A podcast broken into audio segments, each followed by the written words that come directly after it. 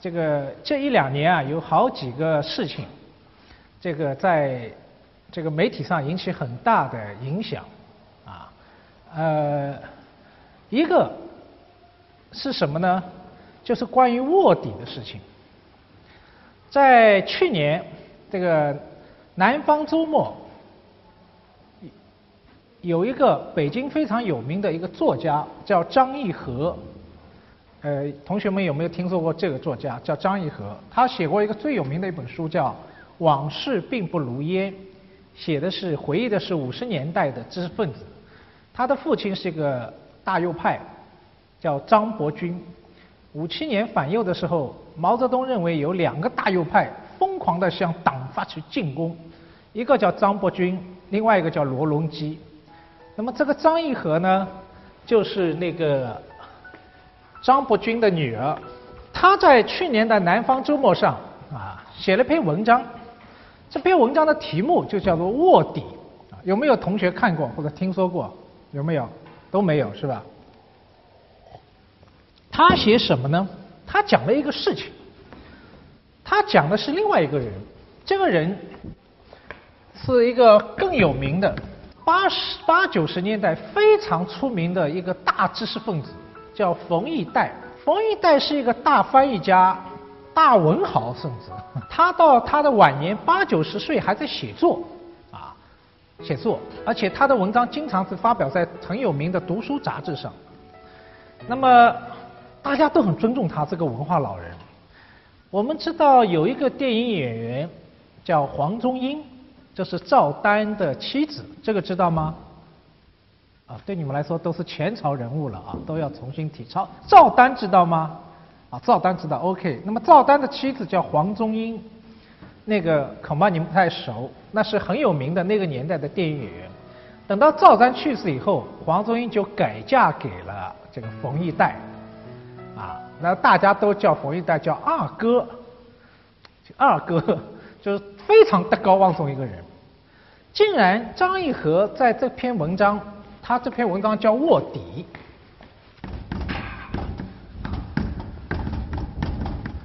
等于是潜伏，是吧？大家看过电视剧《潜伏》吗？那好，那潜伏就是卧底，是吗？潜伏在敌人的心脏里面卧底。那个张义和就揭露说啊，就是大家非常尊敬的这个二哥冯一代，在五七年被打成右派以后，到六十年代。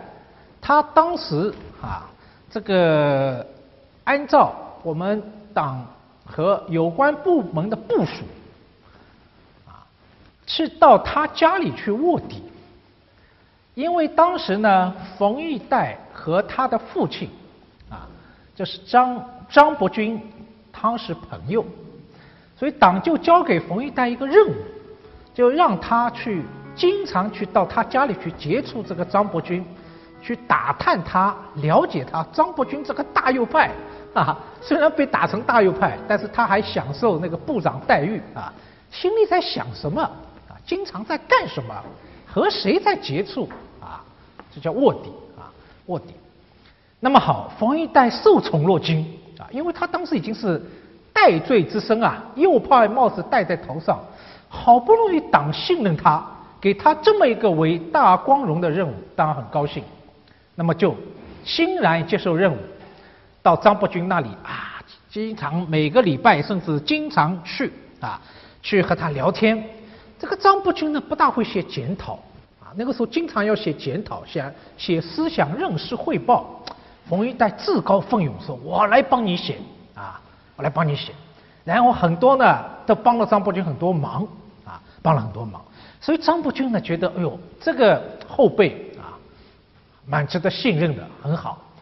那当然也就是毫无顾忌的啊，就像他们自己家里人一样的，有吃有喝的都不会忘记冯一代啊啊，这个待如自己自己人。但没想到他是这个党派来的一个卧底。那么由于他工作出色啊，党就更加给他任务，就说好，他说那个说马上要开会了啊，这个开会以后呢，他说派冯一代。到另一个会场上，你去了解另外一个大右派他的思想情况。那个人是谁呢？这个同学们都知道了，费孝通，哈，这个著名的社会学家费孝通。说你去了解一下费孝通这个在想些什么。那么费孝通和张伯钧不一样，张伯钧是有江湖义气的人啊，呃，一谈就谈得很热火。这个费孝通有点知识分子的傲气啊，傲气不是很轻易能够那个能能够接近的。那么冯一丹怎么办呢？好，从生活细处着手，啊，一听说这个啊，这个费孝通这个要买药啊，那个您老歇着，我帮您去买啊。然后看到那个后来看到啊，这个衣服脏了啊，我来帮您洗啊，就是无微不至，慢慢的哎，也获得了费孝通的信任啊，信任。所以呢，他当时就做了很多这样的卧底的工作。然后当那个时候还没有那个我们叫那个录音机是吧，微型的录音笔。那完全靠谈，谈了一下午以后，赶快回来，这个把这个谈谈的情况记下来，向组织汇报，啊，组织汇报。然后这个冯一代觉得，为了更好的提高工作效率，那么他认真学习，就是那个苏联当时叫克格勃嘛，这个克格勃的第一这个头号的这个这个首领叫杰伦斯基。啊，当时有本书叫《杰伦斯基生活的片段》，他非常认真的学习啊，这个当初这个克格勃怎么来提高这个侦侦查经验的啊，然后他来再来读一个肃反工作者的回忆，从中来提高自己卧底的经验。那么这些事情啊，神不知鬼不觉的是吧？谁都不知道啊。然后等到九十年代。他把他当时的这些做卧底的情况都在日记里面一笔一式都记下来，记下来以后呢，当时这本日记当时取名叫《回语日志》啊，然后这本日记啊，等到九十年代，这冯一丹老先生啊，就不加任何说明的发表了，啊，发表了，公开出版了一本薄薄的一本书啊，那个。发表以后啊，也没什么动静，因为当时啊，一般人不了解他这个里面到底讲的什么事情，啊，不了解。我当时这书出版以后，我也买了一本，我也没好好看。说实话，好好看也没看不出名堂。但是张义和就不一样了，他毕竟是张伯钧的女儿，当时和他非常接近，看了以后大吃惊。哦，原来他到家我们家来啊，吃吃喝喝啊，聊聊天，原来是带着任务来了。最后呢，去年张义和就把这个事情，把这个冯玉带做卧底的事情，原原本本的写了篇文章啊，在中国影响最大的报纸《南方周末》发表，发表。虽然他讲，他说这个冯玉带肯，当然想必也是对当初这个做过这段经历有点后悔啊，但是他没有用语言来表述。只是用这种这种方式，就是说那个把自己日记发表的方式来表示这些忏悔啊，但是他还是要把这段历史公诸于人啊，公诸于人。没想到张毅和这篇文章发表以后啊，引起了轩然大波啊，很多人痛骂啊，读者还有很多熟悉人痛骂这个张毅和不地道啊，不地道。他说。人家老先生是吧，已经后悔，已经忏悔了是吧？而且也把自己的当年的这些丑事是吧，已经也公开用公开发表日记方式啊展现出来，这已经了不起勇勇气了。你还要追人家的这这些事情不不依不饶，说这是张义和不地道啊不地道。当然也有为张义和辩护的，说这个东西历史就是历史啊，真相就是真相。啊，不能说这个就不明不白过去了。即使是你忏悔了，但是这个历史还是要说清楚，因为这不是当时不是你冯一代一个人，现在揭露出来很多啊，包括最近那个又有一场风波，也是和当年什么做写揭发材料什么做有关的，说这些东西都要清算，要清算的不是这个人，而是这种文化，就是那个告密文化啊，告密文化啊。所以这个争论非常大，啊，争论非常大。从这点来说，即使是历史造成的错误，但是个人不是没有责任的。这种责任我们称之为叫平庸的恶，啊，平庸的恶，平庸的恶是谁提的呢？有一个，那个有一个二十世纪最有名的一个女性的哲学家啊，女性哲学家非常少，但是在二十世纪是非常有名有名的一个女性哲学家，叫汉娜·阿伦特。阿伦特是一个犹太人，在六十年代他参加了一次审判，审判的是什么呢？审判的是一个纳粹时期屠杀犹太人的一个高级高级的秘密警察头子，叫埃希曼。埃希曼在后来逃亡了，后来他六十年被抓起来了，抓起来以后开始对他审判，对他的屠杀犹太人审判，结果埃希曼就说：“我只是执行命令。”啊，如果我不执行的话，希特勒要砍了我的脑袋。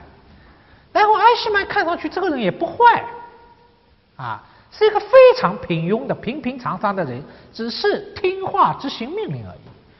后来阿伦特就写了篇文章，就说这个这个赫希曼犯下的罪叫做平庸的恶。他不是他是一个恶人，也许在家里他是一个好的父亲，啊，和同事相处也很好。但是他没有没有自己独立思考，没有一个最基本的良知原则，非显得非常的平庸。平庸在一个特定环境下，它也会产生一个平庸的恶，啊，平庸的恶。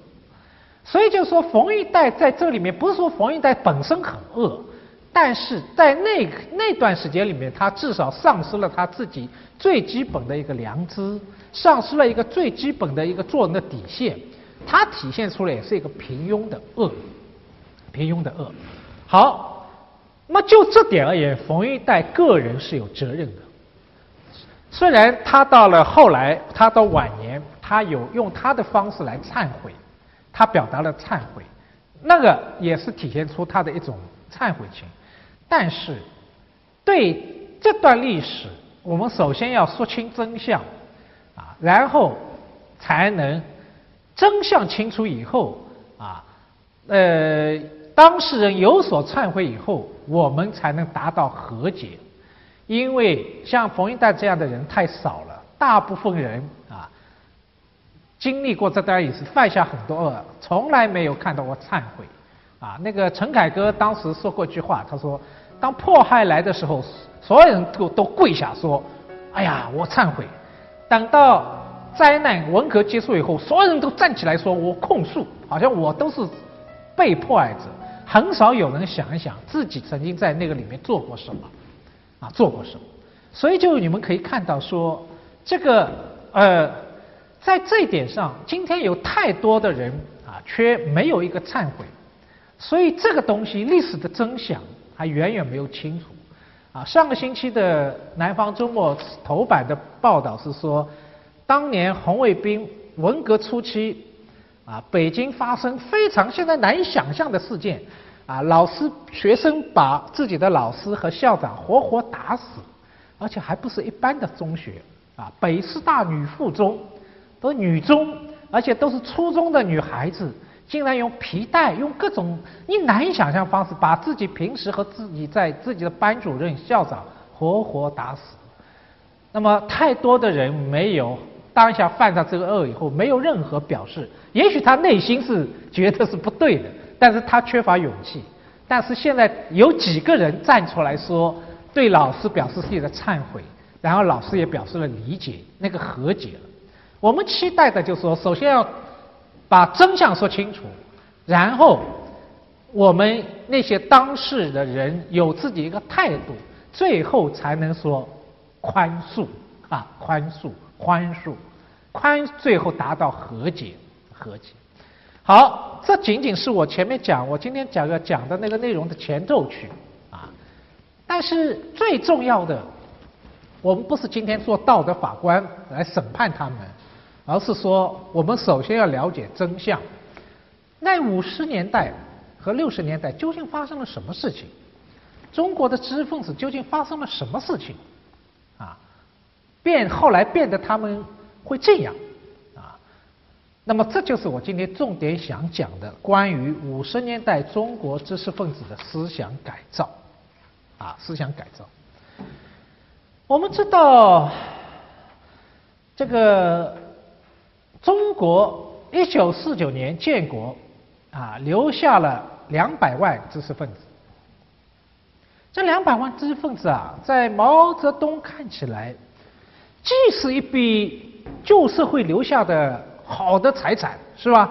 他们都是精英啊，有技术啊，有才华。同时，他觉得这批人也是一个负担，因为毛泽东有个想法说，这个知识分子啊就是一根毛。他有句话叫“皮之不存，毛将焉乎”，就说这个知识分子就是一根飘来飘去的根毛。这根毛呢，最后总是要依附在这张皮上的，是吧？这个皮不是资产阶级的一张皮，就是无产阶级的一张皮。所以毛在毛泽东看起来，这个知识分子通通是资产阶级，过去都是资产阶级知识分子，都是依附在资产阶级这张皮上的。所以，在他看来，要进行一场改造，把他们改造成为无产阶级的知识分子。这就是五十年代知识分子思想改造运动的由来。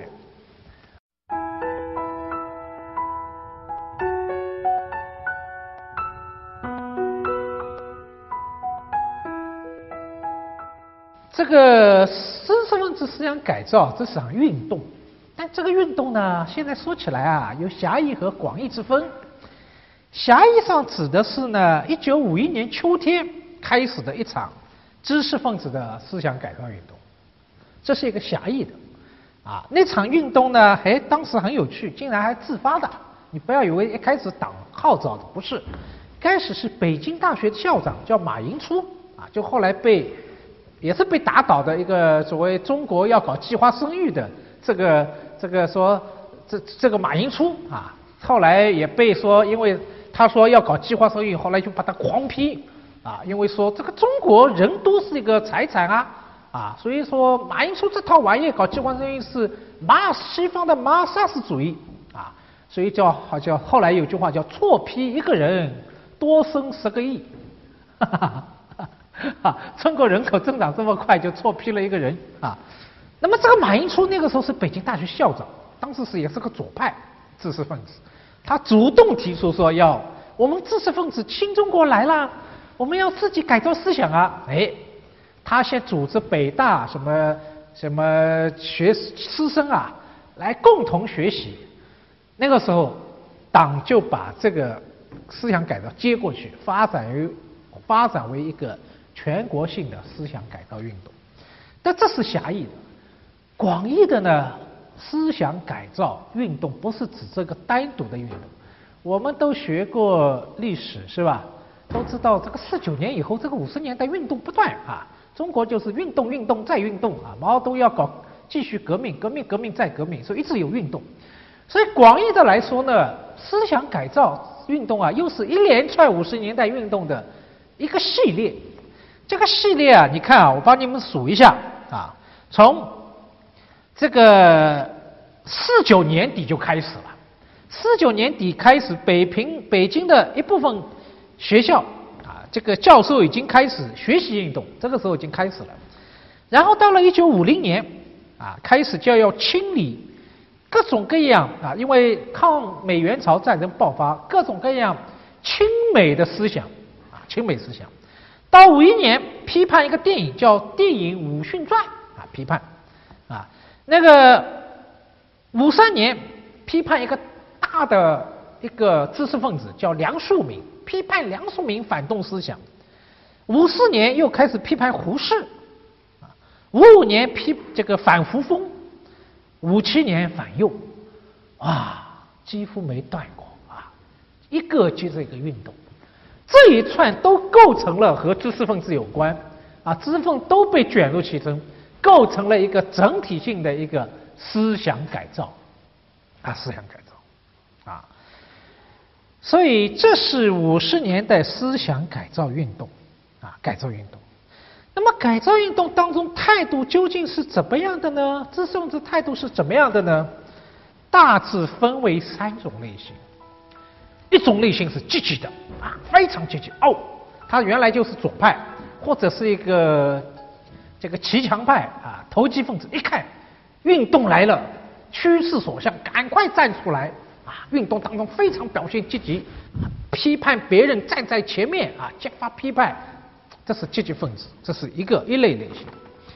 第二个类型呢是抗拒，对不起，我拒绝改造啊，拒绝改造，不管你怎么样。我保持我自己的独立性。那么其中最典型有两个人，一个人呢，可能同学应该听说过那个陈寅恪。这个陈寅恪是被人二十世纪中国最有最有学问的大师啊，因为他懂十几国外文啊，这个他的学问之深，他是个史学大师啊，学问之深啊，这个无人能比肩。那个经常有人向他请教学问，他说：“啊，你这个问题，你去找哪本书第几页啊？下面一个注释中第几行里面回答了你这个问题，非常渊博，而且晚年都眼睛都瞎了，但是写了一本很有名的书，叫《柳如是别传》。那么这个陈寅恪在五十年代初是一个中山大学的教授，因为他的学问太高太深。”啊，德高望重，所以呢，当时也有人保护他。他当时拒绝改造，啊，拒绝接受改造，啊，拒不写任何检讨，因为他当时学问太好。当时北京派人说，请您到北京来做历史研究所所长。陈寅恪说好，我要和你谈谈条件，约法三章，啊啊，约法三章。比如说，这个我们这个学学术啊，就是学术。不能以什么什么主义来指导，啊，哦，这个东西当然他用这种方式来婉言的谢绝，他不愿意回北京当官，不像今天啊，一听有观众哇趋之若鹜，所以像他是一个拒绝改造的类型，啊，拒绝改造的类型，当然还有很多我们也没有时间讲了，所以当时先进的人和抗拒的人，积极的人和抗拒人，那都是少数。大部分人是什么态度呢？啊，随大流，随大流，啊，运动来了，所向披靡，啊，你不管你接受还是不接受，反正我就顺着做呗，啊，顺着做呗，这是大部分人的态度。那么，究竟中国知识分子从整体上对这样一个思想改造，对新政权这样一个改造，究竟是一个什么样的态度呢？我这里用一个词来表达，说他们是矛盾的，是双重的。简单的说是这样，叫做自觉而不自愿。什么叫自觉不自愿呢？自觉和自愿是两个不同的东西。啊，自愿是和你的意志有关，你是否被强制，你是否是自己心甘情愿接受的东西，这和自愿不自愿有关系。还有一个叫自觉，自觉和你是否被强制没关系，是指你做这个事情的时候，你是无意识的，还是比较有意识的，有一个我们叫这个主动的成分啊。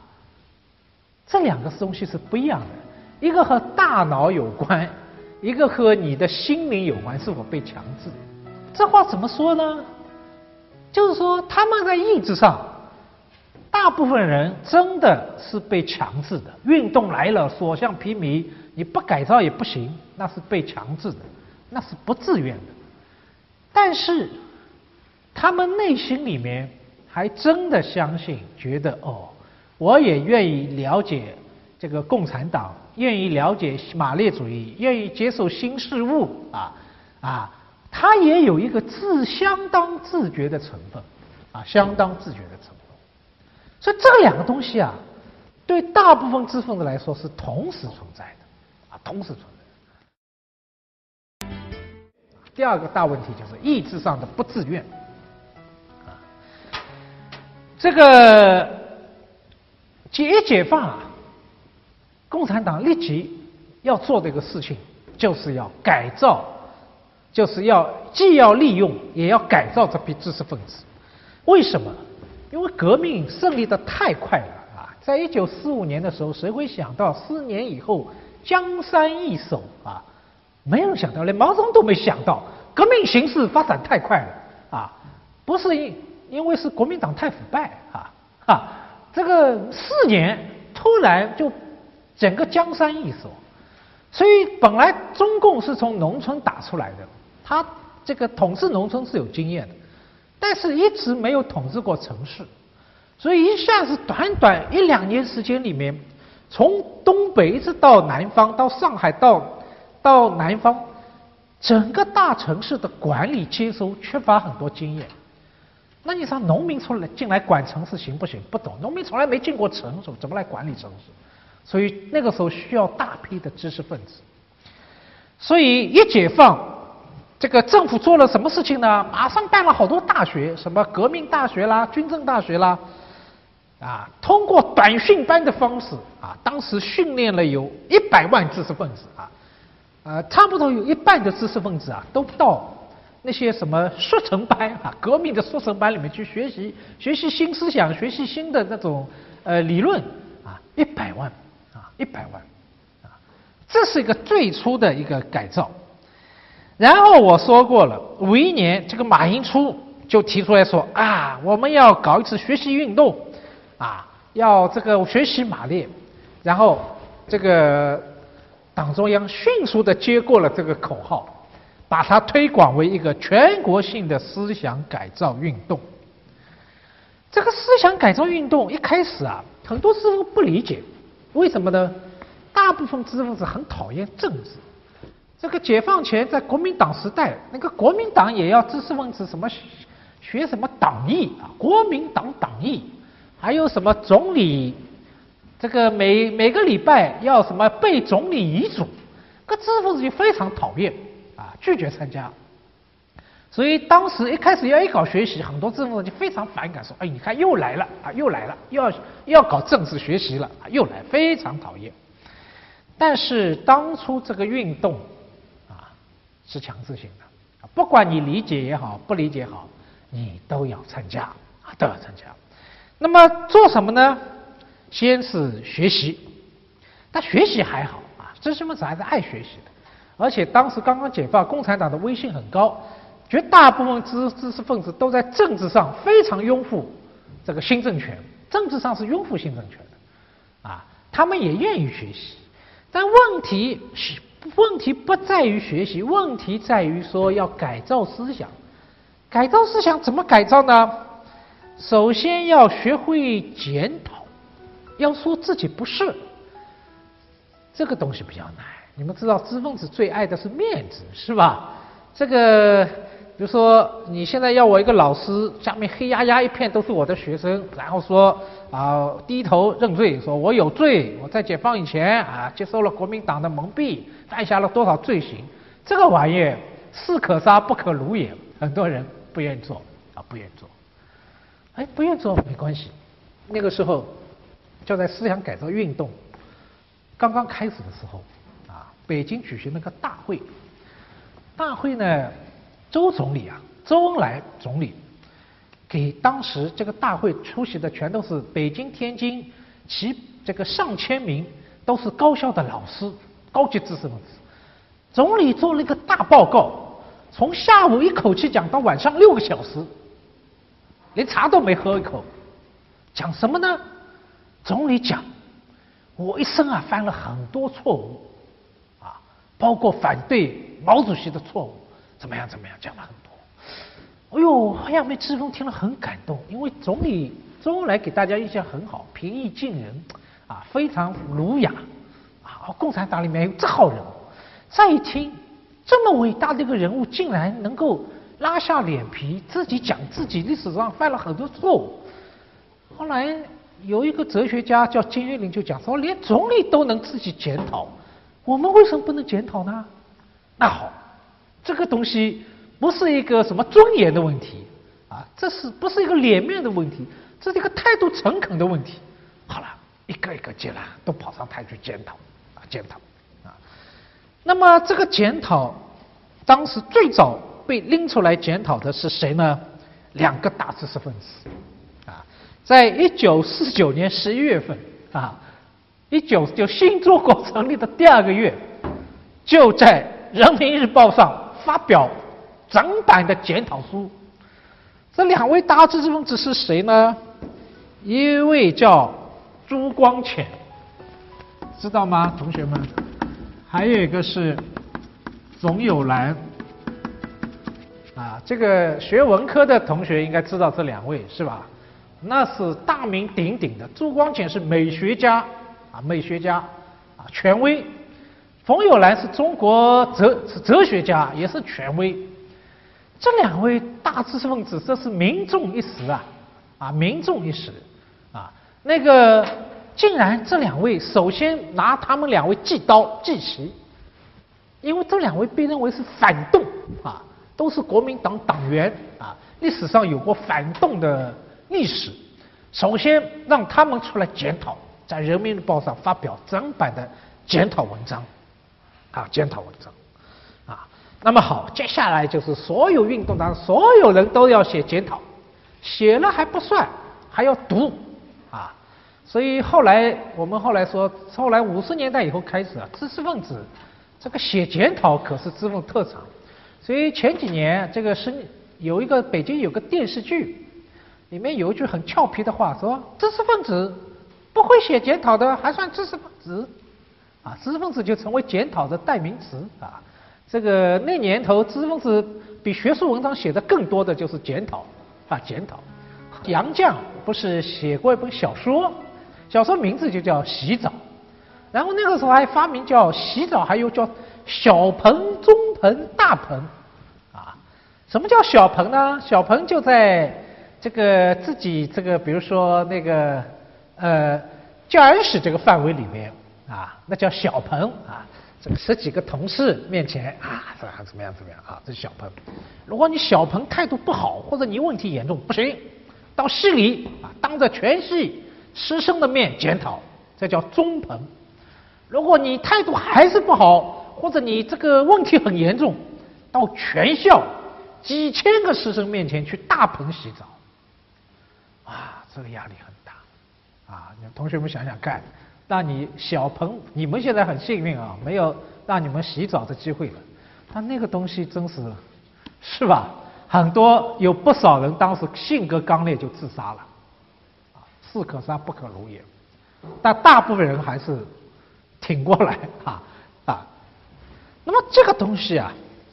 后来一开始不会检讨，后来慢慢就知道说重要是态度问题，那开始就是骂自己啊，把自己骂的什么都不是啊，觉得态度好了啊，不管你想得通想不通啊，最后只要你最后态度诚恳啊，最后才才让你过关。这首先就把知识分子的尊严给打下去了啊，一个尊严给打下去，这是第一步。那么这一步啊还好。接下来还有步很厉害是什么呢？就相互揭发批判。这个很厉害。那个揭发批判有一种是背靠背啊，这个谁说了什么话，什么什么是怎么样啊？那个还好。最厉害的是在检讨的时候形成一个风气，会有你原来的同事、朋友啊，甚至是你的妻子哈、丈夫。站出来说，公然面对面的揭发批判啊，揭发批判，这个东西啊，杀伤力太大。什么杀伤力太大？自从这个风气形成以后，这是从那个时候思想改造运动开始的。这个风气出来以后，人与人之间的最基本的信任已经荡然无存啊。本来我们私下说的话，说过也就说过了。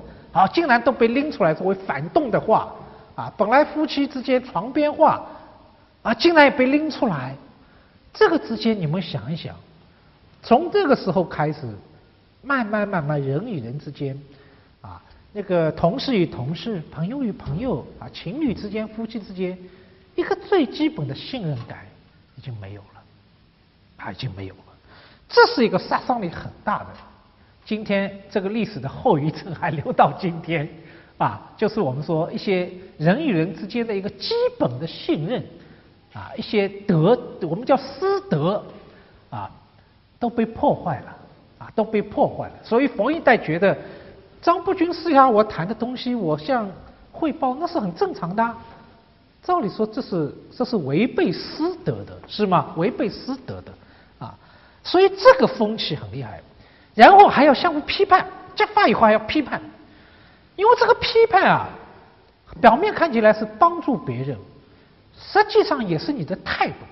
就说你究竟能不能过关，一个取决于你自己检讨的深刻性如何，怎么来作践自己；还有个就看你是否像对敌人像像冬天一般的残酷无情，是吧？冬天一样的残酷无情。所以这个你对别人的批判，也是表明你自己的一个政治立场。所以一开始呢，这个批判，啊，相互激发批判，一开始还是温柔的，后来越来越严厉，因为争相恐后，万一自己不严厉的话，自己也被拉出来批，这个来批判呢，人人产生一种恐惧感，所以调子就越升越高。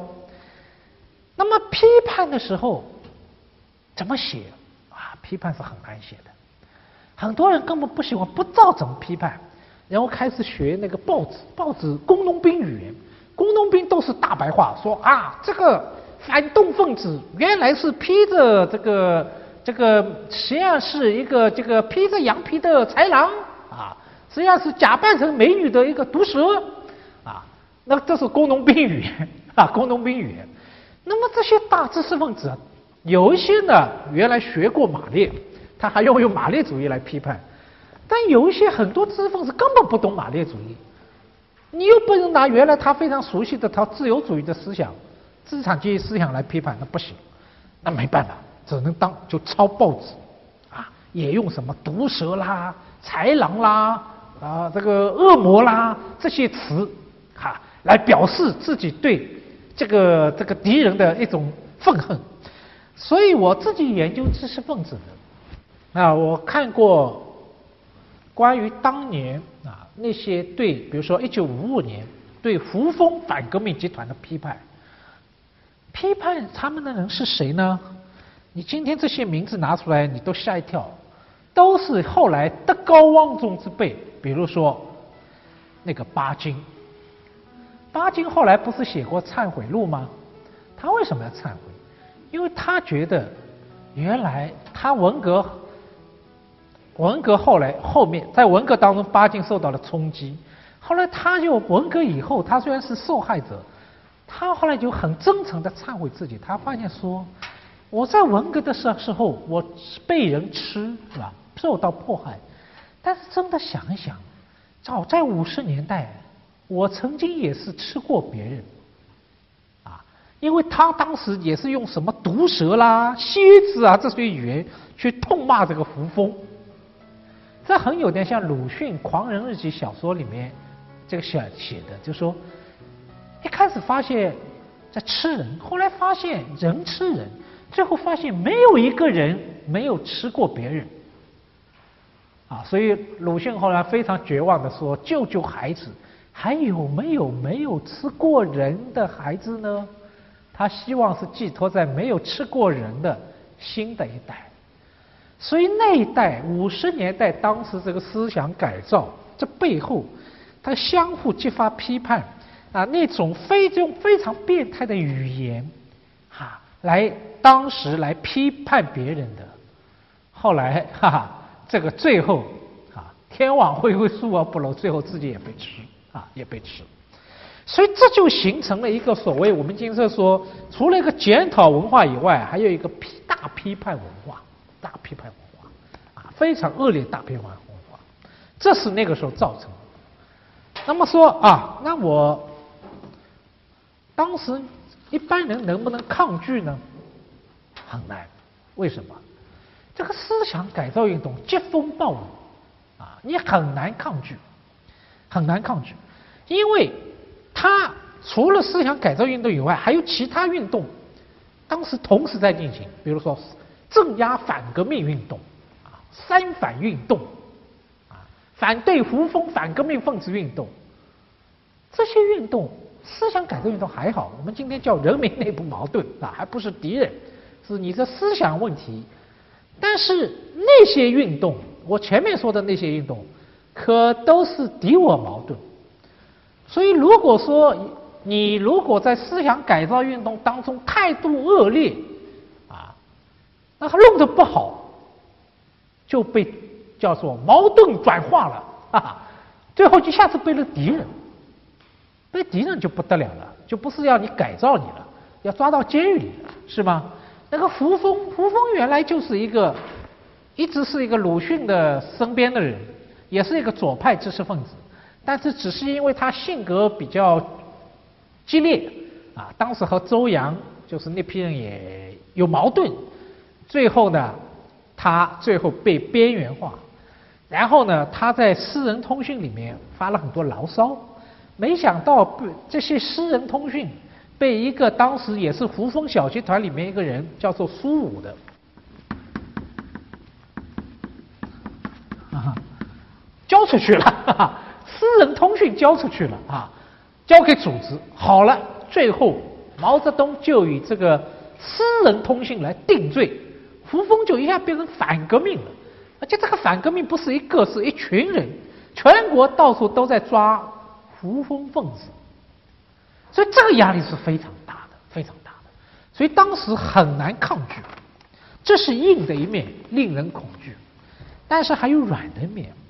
只要你乖乖的接受改造，好，当时知识分子还有很好的前途。什么前途呢？因为解放以后啊，共产党把知识分子全部包下来。这个解放以前，四九年以前，很多知识分子是不靠国家养的，啊，你大学教授是国家养的，很多知识分子是自由撰稿人，比如说巴金，是吧？自由撰稿人，靠稿费生活的，啊，那个翻译家傅雷也是。解放以后，共产党新政权通通把他们包下来，他们包到哪里呢？这个学苏联。建了两个学会，一个叫作家学会，还有叫文艺家学会联合会，现在简称叫作协和文联。不管你什么家，作家、艺术家、文学家、剧作家，通通包下来，领工资，哈哈，领工资，有钱的。为什么呢？当时建国初的时候，最早啊学研，哎，没有没有你没有钱的，是公给制，就说。你什么东西都发实物 啊，像延安那样，就说都发实物，但是你没有钱。但知识分子发钱，知识分子有工资，所以导致共产党干部没有零花钱。虽然衣食无忧啊，这个吃饭也是国家给的，衣房子衣服都是国家提供的，连车都是国家提供的，但是就是没有钱啊。所以当时那个上海市市长陈毅碰到那个当时一个。另外一个知识分子干部叫夏言，哎呀，他说你比我们富多了，因为你还有工资啊，你还有钱啊，啊，你还有钱是吧？你还能赚稿费啊，啊，很羡慕。所以当时知识分子待遇是不错的，啊，不错的。而且从五六年开始，啊，开始评一级，就五三年开始评一级教授，什么几级、二级教授、三级教授、四级教授，演员也有什么国家一级演员、二级演员。啊，作家也有一级作家、二级二级作家、三级作家，这个制度一直保持到现在，是吧？现在你上什么国家一级演员啊？什么现在大学也有什么一级教授、什么院士一级教授啊？什么什么什么二级教授等等，就从那个时候开始的。然后这个阶差工资非常之大。那么好，对，就看你态度。你有学问不是最重要的，首先是政治。啊，如果说你态度不好，对不起，你虽然是教授四级，所以那个冯友兰啊，当时是认为公，当时解解放以前已经是中央研究院院士啊，解放以前搞过一次那个中就院士，他已经是第一届的院士，那是公认的最优秀的哲学家，竟然评第一次评教授的时候几级？四级。啊，他的学生都比他高，因为他态度不好。然后这个冯友兰急啊，啊，拼命的检讨，拼命的学习啊，怎么样怎么，然后慢慢最后鉴于他态度比较好，最后终于给他到五六年升到了一级。哦，这个东西也很厉害的，胡萝卜加大棒子，是吧？一边是大棒子，还有一个胡萝卜，这不是所有人都能抗拒得得得了的，大部分人都抗拒不了啊，都抗拒不了。所以我要讲这层，我还是要讲透。这个东西啊，意志上是被迫的，啊，思想改造运动当中有非常被迫的这个成分，啊，被迫的成分，啊，但是我们又不能说这场知识分子思想改造完全是被迫的，它也有自愿、自觉的成分。所以我接下去啊，第三个问题要谈一下理性上的自觉。啊，理性上的自觉，这个如果你仅仅用说当时因为疾风暴雨各种各样的压力，知识分子纷纷这个抗这个投降啊，呃接受改造，如果仅仅用这个原因解释的话，很多问题就解释不通。比如我举个例子哈，举几个例子，呃，举一个例子啊，那个当初。一九五三年，有中国有个大知识分子叫梁漱溟。这个梁漱溟可是一个很有名的知识分子。当年这个梁漱溟在北大做教授的时候啊，毛泽东还只是北大的一个图书管理员。毛泽东向梁漱溟去请教学问，梁漱溟听不懂这一口湖南话啊，所以当然没回答他。然后那个时候，梁漱溟到毛泽东的这个他的这个丈人家里，叫杨昌济啊，就是杨开慧的父亲杨昌济啊，家里也是北大教授去拜访，给他开门的是毛泽东。那么后来到一九三七年，梁漱溟到延安去见毛泽东的时候，两个人那个都是英雄嘛，一个是大知识分子。一个是当时就是共产党的领袖，然后毛泽东就对他讲啊，当年我还给你开过门呢。但是梁漱溟当然全然不记得，谁还记得一个给我开门的小子是吧？啊，但是毛泽东是一直耿耿于怀，一直觉得说，哎呀，当年在北大他是一个小知识分子是吧？去旁听生等于是图书馆这个打份工，当时他也非常勤学好问，就没想到大知识分子都不理他，他当时去。还向胡适请教学问，胡适也听不懂。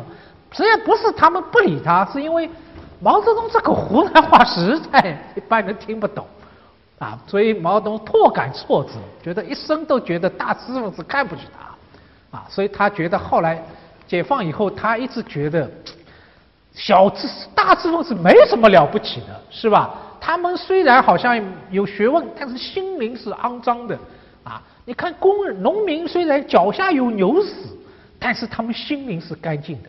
所以毛泽东就发讲了一句话，叫“高贵者最愚蠢，啊，卑贱者最聪明”，啊，就是大知识分子不要看到很高贵，实际上很愚蠢，啊，但是这个工人、农民好像很卑贱，但实际上最聪明。所以他当时思想改造运动和这点也有一个关系。好，那么我们回过来讲这个梁漱溟。梁漱溟当时是共产党的盟友，啊，为什么是盟友呢？你们有没有看过那个建国这个大大业啊大典？那段历史大家知道，当时共产党不是光杆，还有批朋友，啊，这个朋友是谁呢？就是当时一批民主党派人士。那梁漱溟是何许人也呢？当时是民主党派里面最大的一个党派，叫中国民主同盟。梁漱溟是秘书长、常委啊，常委。当时在国共之间发生斗争的时候，当初梁漱溟是站在共产党这边的啊，站这边。那解放以后嘛，当然毛泽东也当时也尊重梁漱溟，想请他出山。但梁漱溟非常高洁，他说官他是不做的，他说他要好好研究学问啊。结果到了一九五三年啊，他当时是全国政协的委员。结果有一次开会，最高国务会议，梁漱溟呢自己认为是代表农民的，因为梁漱溟后来一开始是北大教授，后来辞去北大教授不做，啊，北大教授都不要做了，去干什么呢？跑到山东一个小县城叫周平，去搞乡村建设运动，啊，用今天的话说叫扶贫是吧？扶贫啊，去搞新农村运动。啊，去帮助农民，这个帮助农民，因为他梁漱溟就觉得中国最重，中国的问题，所有的问题最核心在农村，农村搞不好，沿海再工业化是不行的。啊，所以梁漱溟一直认为自己代表农民的。那解放以后，同学们知道，中国要迅速要发展工业，没钱用什么办法？你们学过历史，有没有讲过？啊，听听过也忘记了。当时用了个最简单的办法，学苏联，叫剪刀差。刀差就是说，为了发展重工业，牺牲农民的利益，这个农产品特别便宜，啊，农产品特别便宜。所以当时梁漱溟就觉得有点看不下去，梁漱溟就在那次最高国务会议上就讲话，他说：“现在工人生活在九天之上。”农民生活在九天之下，他为农民抱不平。这毛泽东听了就不高兴了，是吧？你代表农民，因为毛泽东认为他一向他才代表人民，代表农民，你凭什么你来代表农民说话？所以梁漱溟就非常不高兴啊，不是梁漱溟，毛泽东就非常不高兴，当面就斥责说，就梁漱溟是一个非常反动的人啊，历史上怎么样怎么样反共啊。啊，因为他历史上曾经也写过一些什么忠告中国共产党这些文章，啊，他是自由派嘛，当然站在国共之间，啊，这个毛泽东一开口，接下来一哄而上，很多民主党派人士纷纷揭发批判梁漱溟当时如何如何如何反反动，哇，最后五三年就发起了一场反对梁漱溟的反动思想的是运动，然后。有些人恨不得把梁漱溟抓起来算了，这么反动的人。但是毛泽东很厉害，毛泽东倒有帝王气象。他一看，哎，被我收拾了，是吧？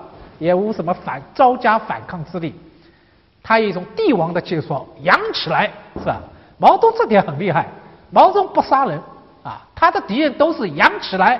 你看这个国民党有当时这么多的将军啊，他基本都没杀掉啊，这么多的战犯。抓到战犯的大的小的都杀掉了，但是大的都养起来啊，养起来把你改造啊，改造养起来好，养起来。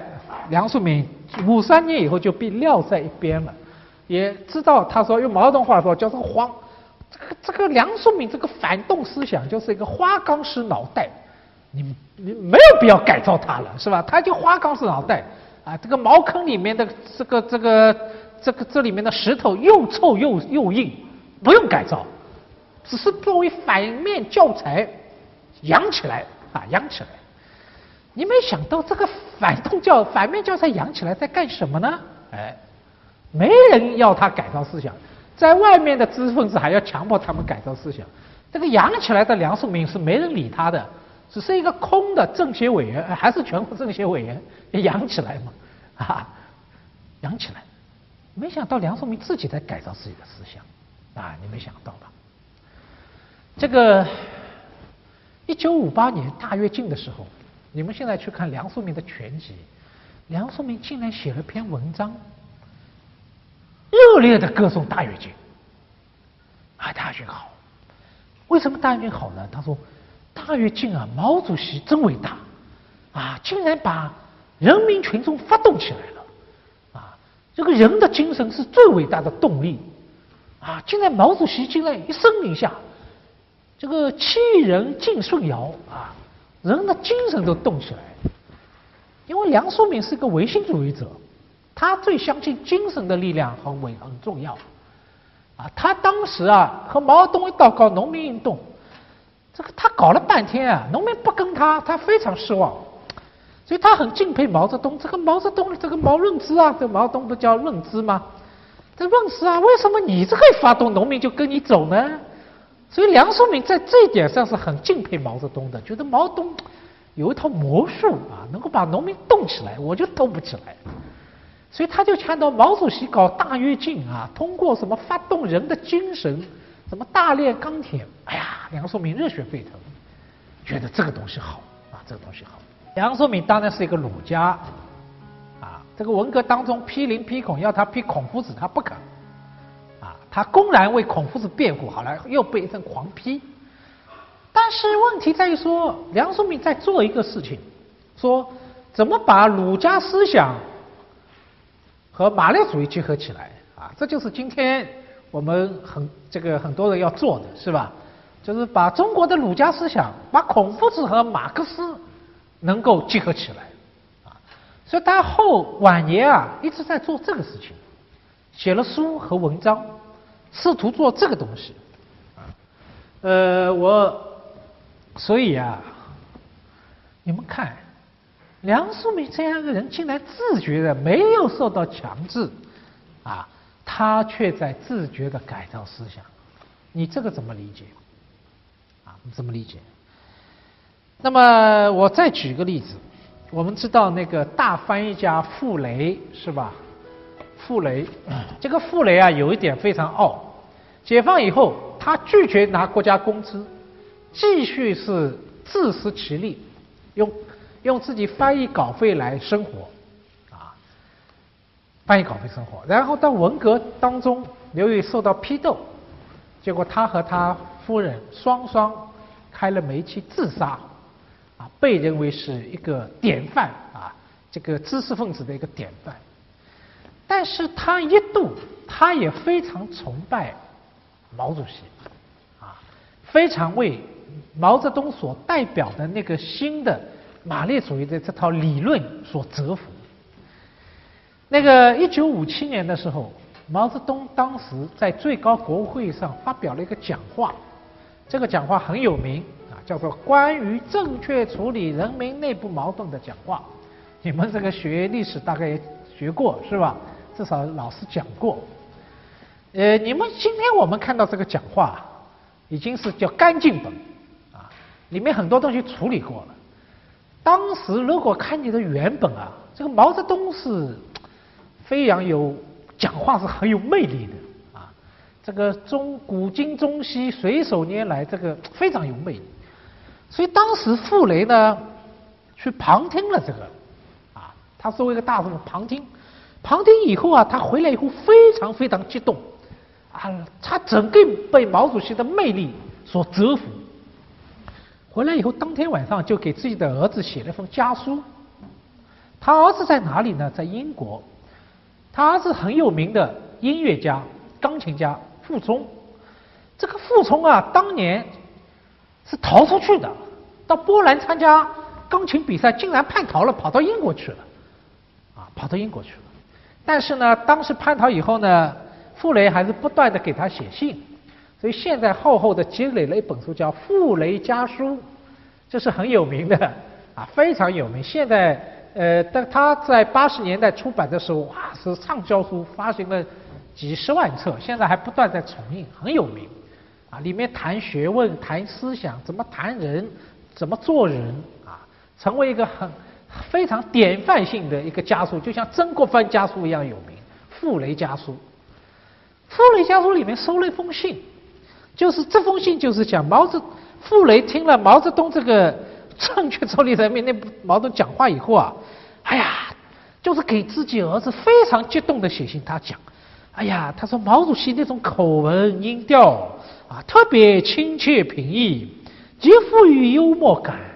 而且没有完全没有教训的口气啊，是他速度恰当啊，会及适当的停顿，他的马克主义是到了化境的啊，都随手拈来都成妙语啊，无形当中渗透听众的心，讲话的逻辑隐而不露，真是艺术的高手啊！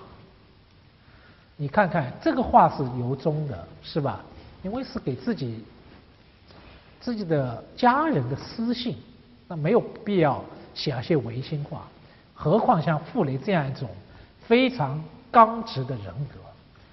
所以我们举这些例子说，当时对共产党能够有好感啊，愿意政治上接受共产党领导的，对当时为毛主席的魅力所折服的，不是少数几个知识分子，是一大批知识分子。我再举个例子，沈从文，大作家沈从文啊，沈从文，你们去去看他的家书啊，那个时候。这个他的太太啊，已经去参加土改，然后他们通家家信。那个时候，沈从文已经作为反动分子被打倒，他里面大量的那里面里面流露出大量的东西，他真的感觉到自己是有问题啊，有问题啊。所以这里面很多东西，实际上五十年代的知识分子啊，哈，不像后面还不太会说假话。啊，不太会说假话。那个那个时候啊，还是特别是这些私人的通信里面，基本上都是一些真实的想法。所以我举这些例子，意思说，当时很不是所有的知识分子，而是相当一批的知识分子，在理性上是有自觉的愿意接受共产党思想改造的这个方面。啊为什么呢？这里边我们要分清楚，就是知识分子对共产党在五十年代他的认同要分为三个不同的层次。第一个层次就是政治上接受中国共产党的新政权，这是一个政治态度啊，政治态度。第二个是思想上的态度，你是否愿意共接受共产党的这样一个国家的意识形态？这是你的一个思想上的态度。第三个呢是学术上的态度，就是你学术上是否愿意接受以马列主义来指导啊研究你的，比如说我们生物是吧？那个时候生物也要马列主义指导啊，你不要以为生物是没有阶级性的，有啊，是吧？不客且不要说什么社会科学、人文学科，更要讲马列主义。这是三个不同的态度。好，我们先讲政治态度。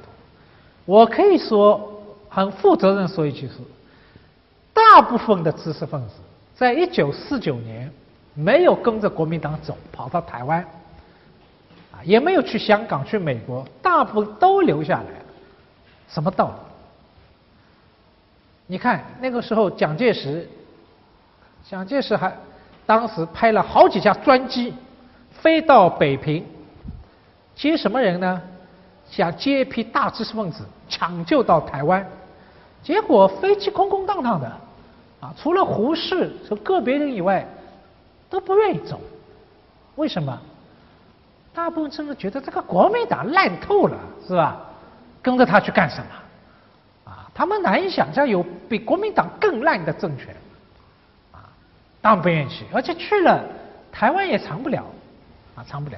因为那个时候，美国已经完全放弃了国民党，让他自生自灭，啊，自生自灭，啊，没有想到后面有朝鲜战争，整个局面就变了，啊，没想到，所以大部分知识分子当时是留下来，留下来不是说所有人都当都了解共产党，啊，当时就觉得，哎，反正先留下来，啊，反正再怎么再怎么样，总是是自己人的政权，是吧？他们对共产党不了解。刚刚解放出，共产党给知识分子留下很好的印象。为什么呢？因为革命来的太快以后，毛泽东就警告下面的共干部说：“我们要谦虚谨慎，戒骄戒躁。”啊，革命来的这么快，当时也没想到，所以要能够团结一切可以团结的力量。所以我这里讲一个事情。啊很多大知识分子当时能够接受共产党，是被一些小事情所感动。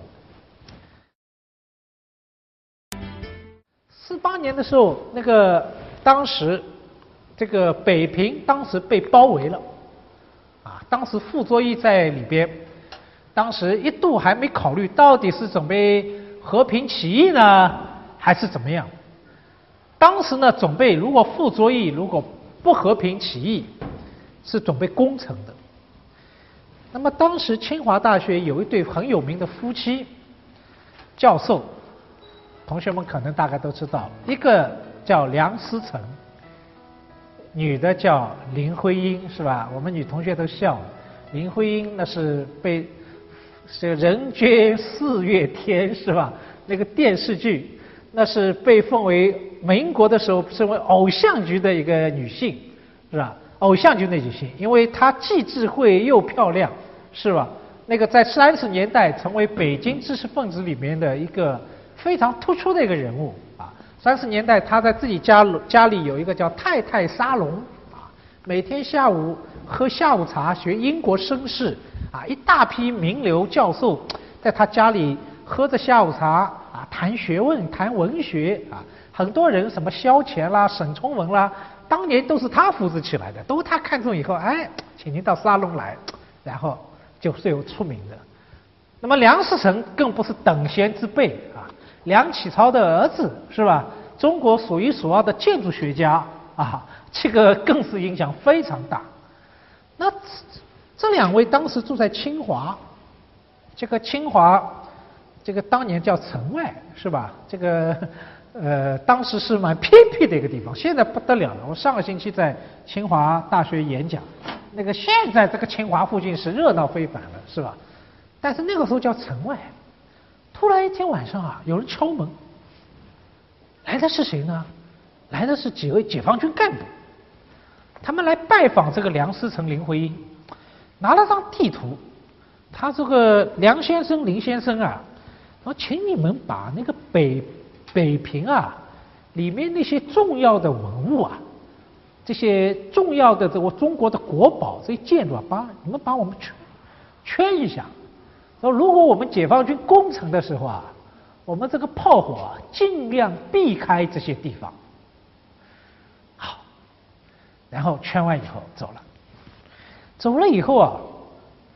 这这个夫妻两个本来对共产党也没什么好感，也没什么恶感，因为完全很陌生。两个这个两个这两位大知识突然就很激动，他就觉得啊，这个解放军竟然还懂文化，还知道保护文物古籍啊！他们觉得这个意思来了，这不是一般的什么什么什么土八路是吧？这是懂文化的，因为你们知识分子有时候政治上不太看重。但你觉得这个这个来的一个这批人，竟然是懂文化的，这个知识分子就很好感啊，这个最重要。所以你看，这个解放以前，这两位人是很逍遥的，不问政治的；解放以后，这两位非常积极投入。林徽因那个时候已经是肺肺结核吧，身体不好，已经完全是躺在床上的了。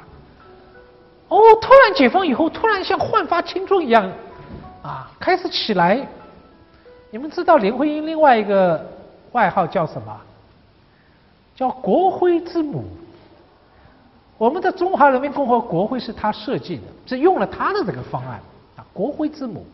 所以解放以后，他们的态度非常积极，投入到新中国的建设里面。什么道理？这里面因为共产党在建国之初，他们的表现的确得到了当时全国人民。乃至于很多大知识的尊重，还一下子抵挡了污泥浊水，啊，污泥浊水啊，妓院也没有了，这个土匪恶霸都没有了，通货膨胀也被压抑住，啊，你们想想，当然得到这份拥护。我再举一个例子，那个当时 我们再举个上海例子，是吧？当时北京的例子，上海那个时候大家知道解放上海，当时陈毅宣布不能扰民啊。解放军进了上海以后，不能扰民。那么解放军要过夜，睡在哪里啊？对，睡在马路上，南京路上一排排都睡着解放军。然后当时呢，也有一个大知识分子叫张世钊啊，张世钊也是一个大知识分子。张世钊是湖南人，当年也算毛主席的一个毛泽东的一个恩人吧啊。当年，当时毛泽东他们要到什么到法国去留法勤工俭学，这笔钱还是张世钊帮他募捐来的。后来临上船之前，毛泽东说：“哎呀，中国还有更有更需要做的事情，所以他就没有上船，没有去法国。但那笔钱当时是资助了一大批人去去了法国，现在后来这批人都成为很有名的共产党人，比如说邓小平，是吧？啊，当时都在法国留法行勤工俭学，这笔钱是张世钊拿出来的，所以解放以后，张世钊在北这个和谈的时候，他又是一个代表，所以当时解放以后奉为上宾。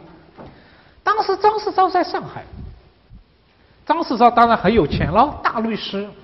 他在上海有个豪宅，这个豪宅啊，这个这个解上海解放这个第第二天啊，这个这个张世钊家里的佣人去开开门一看，竟然门口解放军派了两个战士为他们站岗啊，因为他是一个重要的民主党派人士啊，帮他们站岗，站在门口，哎呀，很感动。那么然后张世钊就吩咐下人说。帮他们送两位那送两碗那个那个那个水鸡蛋啊，水煮鸡蛋，那当时算好东西是吧？哦，解放军无论如何不肯吃，所以当时张涵之后来回忆录里面讲啊，当时给他印象非常好，就说这个这个解放军啊，共产党啊，的确是纪律森严。所以当时我讲这个历史说，知识分子在政治上，当时大部分知识分子愿意。接受共产党的政治的这样一个政权的这样一个事实呢，我们应该肯定。那么，但是接下来第二步，那思想上呢？思想上我们知道，那个时候说共产党新政权是以马克思主义作为一个国家的意识形态，这个东西，知识分子态度究竟如何呢？这里面呢，比较。那个，呃，客观的说，由于政治上他们开始接受了共产党以后呢，在思想上，很多知识分子愿意说，哎，我们也愿意了解一下马列主义啊，因为解放以前，大部分知识分子都是自由主义知识分子，他们也他们对马列主义是很陌生的，啊，当时特别是苏联式的那种斯大林主义呢，当时他们有一定的恶感。但是呢，他们也愿意了解马列主义到底是什么。所以呢，最早的政治学习啊，一开始是他们自愿组织的，啊，是北大清华的教授，他们自愿组织起来，说我们来学马列，到底马列主义新的政权来了，啊，他们是马列主义的一套意识形态，这马列主义到底是怎么样的？他们当时。还是很有兴趣，想了解一点。所以这里面我为什么说有自觉的成分，和这一点是有关系的，啊，也有相当自觉的成分。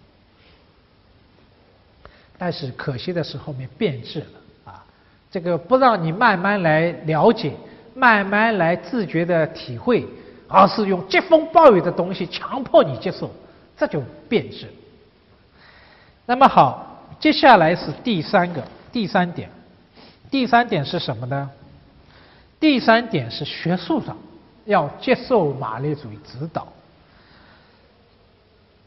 这个玩意啊比较难，啊比较难。为什么比较难呢？因为学术有自己学术之本啊，有自己学术的这个各种的科学发展的规律。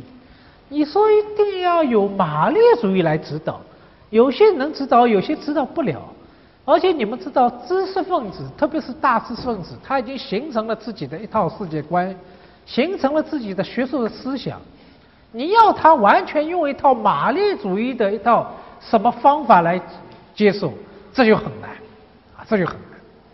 所以，当有一个大历史学家叫顾颉刚。啊顾颉刚当时在日记里面就写道：“他说我几十年形成的一个学术思想，你要我几个礼拜之内就改变为马列主义的啊，疾风暴雨，这是强人所求啊啊，强人所求。他觉得非常的不满，非常的不满。所以你们可以看到说，当时在学术这个层面上，很多人根本没搞清楚。”马列主义是什么东西？然后就似懂非懂的去应用到一套什么学术思想啊，更有马列主义什么，我来指导我们的物理学，指导我们的生物学，指导我们什么东西？那当然是搞出非常可笑的东西出来，啊，非常可笑东西出来。所以我们可以看到这三个层面是不一样的。而且当时有很多知识分子，有些东西他们还很不习惯。怎么不习惯呢？比如说要喊万岁，啊，因为你们知道中华民国成立以后，皇皇帝被打倒以后，皇帝才喊万岁万万岁，怎么又要喊什么毛主席万岁？很多接受了五四新思想的人就喊不出口，这个话万岁不就是皇帝又回来了吗？啊，这个季羡林这个季羡林日记里面啊回忆里面就讲到。这个最早叫让季羡林喊万岁啊，啊，他觉得很难，很难，啊，他就觉得一下子喊不出口。这个和他这个年轻的时候接受的五四的新文化思想是完全冲突的，喊不出口。啊，那个上海有一位大知识分子啊，也是原来也是华东师大的教授，叫王元化先生，也是大，可能同学也知道。那么。那个王元化先生告诉过我一个故事，他呢在解放以前算一个呃我们算左翼的知识分子啊，就是在是地下党员啊，他是算一个这个上海的地下党，但是他是一个左派的知识分子。那么解放以后呢，召开第一次文代会。就是文，就是文学艺术界代表大会，啊，说是两股力量汇聚了，一股力量是延安出来的那批这个红色的这个文学家、艺术家从延安来的，还有一批呢，就是在白区，就是在国民党统治下面潜伏在那里的那些文学家、艺术家汇合了，汇合在一起啊。毛主席出来了啊！欢声雷动，全场鼓掌，高呼万岁万岁万万岁啊！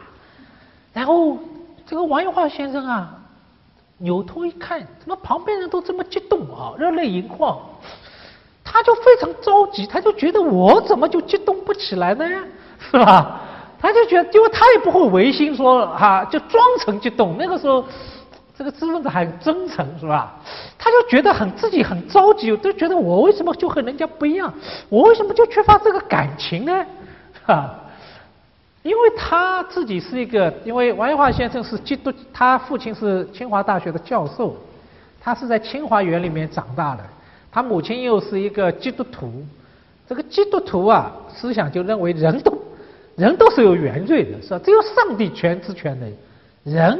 都是有原罪的，啊，所以就说基督教的思想里边，并不认为人是可靠的，哪怕你做了皇帝，你也有可能犯错，所以基督教思想里面不可能有一个皇帝万岁万万岁的东西，没有的，啊啊，只有神上帝才这样，所以王元化先生他在受到了很多人道主义教育以后呢，他就他就很难产生这样一个东西。就是吾王万岁万万岁，这个这个东西他叫不出来。那么共产党怎么改造他们呢？用了两个杀手锏。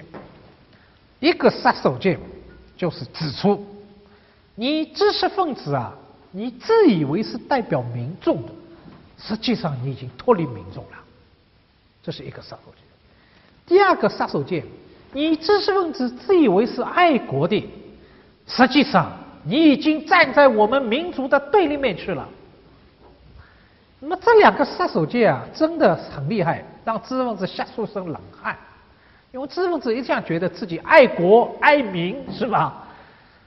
那么怎么会发现被这么一搞，变成认为自己既不爱国也不爱民呢？这里面涉及到两个运动，一个运动呢是土改。我前面讲。知识分子思想改革运动的同时，有一个叫土改，土地改革。那个知识分子，共产党的意识形态什么都能接受，有一条接受不了，叫阶级斗争。因为你们知道，中国不是讲和谐社会嘛？怎么了？什么斗来斗去，这知识分中国知识分子接受不了，啊，接受不了。而且梁漱溟讲，中国哪有什么阶级，是吧？中国嘛，过去没有阶级的，啊，没有阶级的，更没有阶级斗争。那么当时政共产党想了个什么办法？好，让你们参加土改工作队，下乡去看看这个农村里面非常复杂的阶级斗争的情况。那么这个当然一个要知识分子去改造他的思想，另外一个呢，这个土改啊，当时大量缺干部啊，懂文化的人没几个，是吧？这个土改工作队还是要有几个懂文化的。所以也要要用一下这个知识分子，所以当时啊，你们去看，很多知识分子都参加了土改工作队下乡。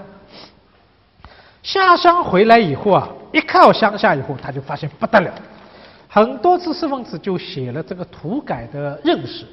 他说：“我们根本没有想到啊，农村里面还有土豪劣绅，还有恶霸地主啊！原来土农村里面阶级斗争情况这么复杂，因为什么？”在农中国农村啊，情况还是不一样啊，特别是北方有些地方啊，这个后来这个农村的精英砰砰跑到城市去了，城市农村里面只剩下一些土豪劣绅啊，就是帮助这个国民党政权收税、收收取苛捐杂税的人，这些土豪劣绅，这些人呢，农民们恨得不得了。所以共产党来了以后呢，大家就是仇恨在他们这些人身上。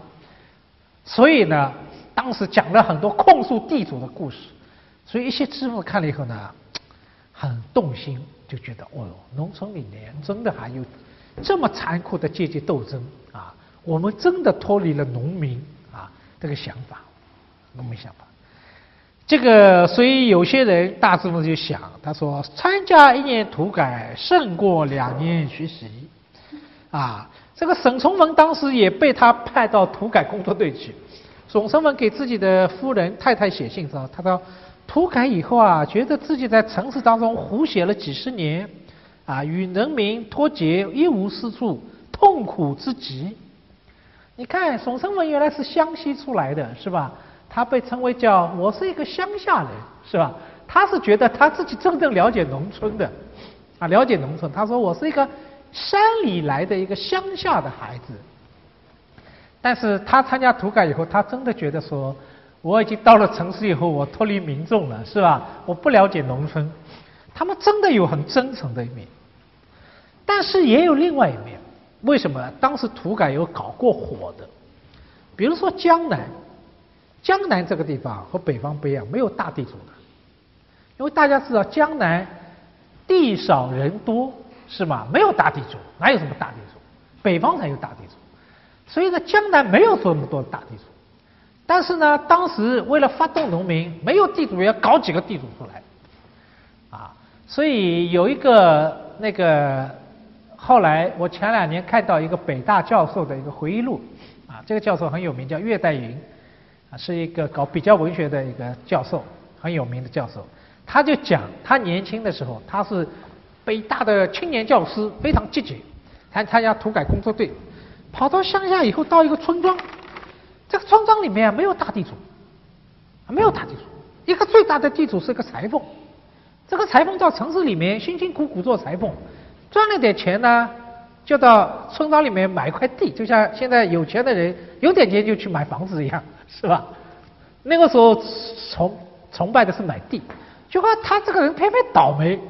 刚刚到了解一解放啊，这个买地买到这个地刚刚够格够地主的标准，但是呢，农村人呢又恨不起来，觉得这个人辛辛苦苦赚来的钱买地，然后呢，他说这个裁缝挺好的，每次从城市回来啊，乡里乡亲还有什么困难的，他还救济别人，就恨不起来。所以这个当时这个这个岳代云教授是土改工作队队员，他也觉得这些怎么算地主呢？明明是勤劳的农民啊，这个勤勤奋致富吗？你非要说他地主，然后他就连夜跑到这个乡里面，向土改工作队队长、团长汇报说：“我们村庄里面没有地主啊，我们只有那些勤劳致富的农民。”他说：“好像要我们一定要那个打地主，我们打不下去。”然后土改工作队长说：“你的立场有问题啊，你这个你还是这个太心慈手软，回去。他说立即发动群众。为什么你们村庄没发动？就是因为你打地主没打起来，把六个地主通通枪毙，这个就打起来。后来这六个地主，包括这个裁缝，被枪毙了，啊，被枪毙了。作为地主被枪毙了。所以后来，当时这个岳代云教授当时看了一眼，他觉得这个当中和自己的人性是冲突的。后来过了几十年，他就讲这当中，他这些东西又是当时是不能揭露出来的啊！你们现在去看当时报纸，都是说土改当时说了多少教育，但有些真实的情况、矛盾情况，他们是没法建筑于报纸的啊，变成报纸的。第二招呢，抗美援朝开始了。另外一个，因为抗美援朝，我们知道抗美援朝，中国人民志愿军在朝鲜战场上和美美国。代表着联合国军打了一个什么？打了一个平手，是吧？打了一个平手，也没说谁输赢谁赢。这个也让很多知识分子觉得，哦，美国也没有什么太了不起，啊，我们中国也可以战胜他们，至少打了一个平手，啊，所以他就通过这种方式，让知识分子感受到自己的爱国立场也是有问题的。你们知道，知识分子最重要的是一个爱国。我曾经做过一个研究，做过一个个案，这个个案也是一个大知识分子，叫金岳霖。金岳霖是一个大哲学家，他是一个留留美的博士啊，完全是一个绅士。他在一九四九年以前啊，这个人完全不问政治啊，躲到自己阁楼里面、象牙塔里面研究逻辑。他觉得很好玩，他说这个这个东西太好玩了啊！我们就像一个顽皮的孩子玩上游戏一样，他觉得很很有趣。一解放以后啊，他突然变了一个人，变得很积极。为什么呢？因为金玉林是一个很爱国的人啊。他后来回忆录讲，他说他当年啊，从自己家乡要出去留学，那个时候在长江坐的小火轮。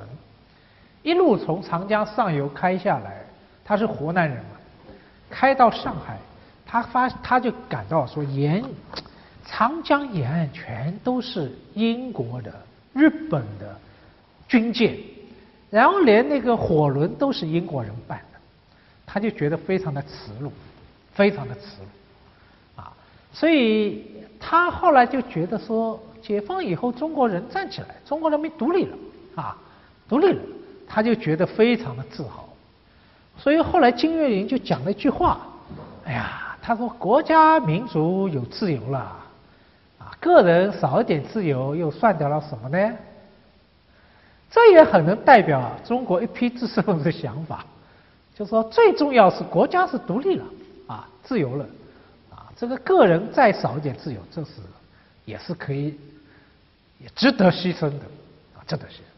所以我们看到说，为什么说知识分子的思想改造有自觉的成分，乃至于中国知识分子思想里面有民本主义的思想，有民族主义的思想，这些思想都最后指引着他们，导引着他们，最后他们认为共产党是代表民众的，是爱国的。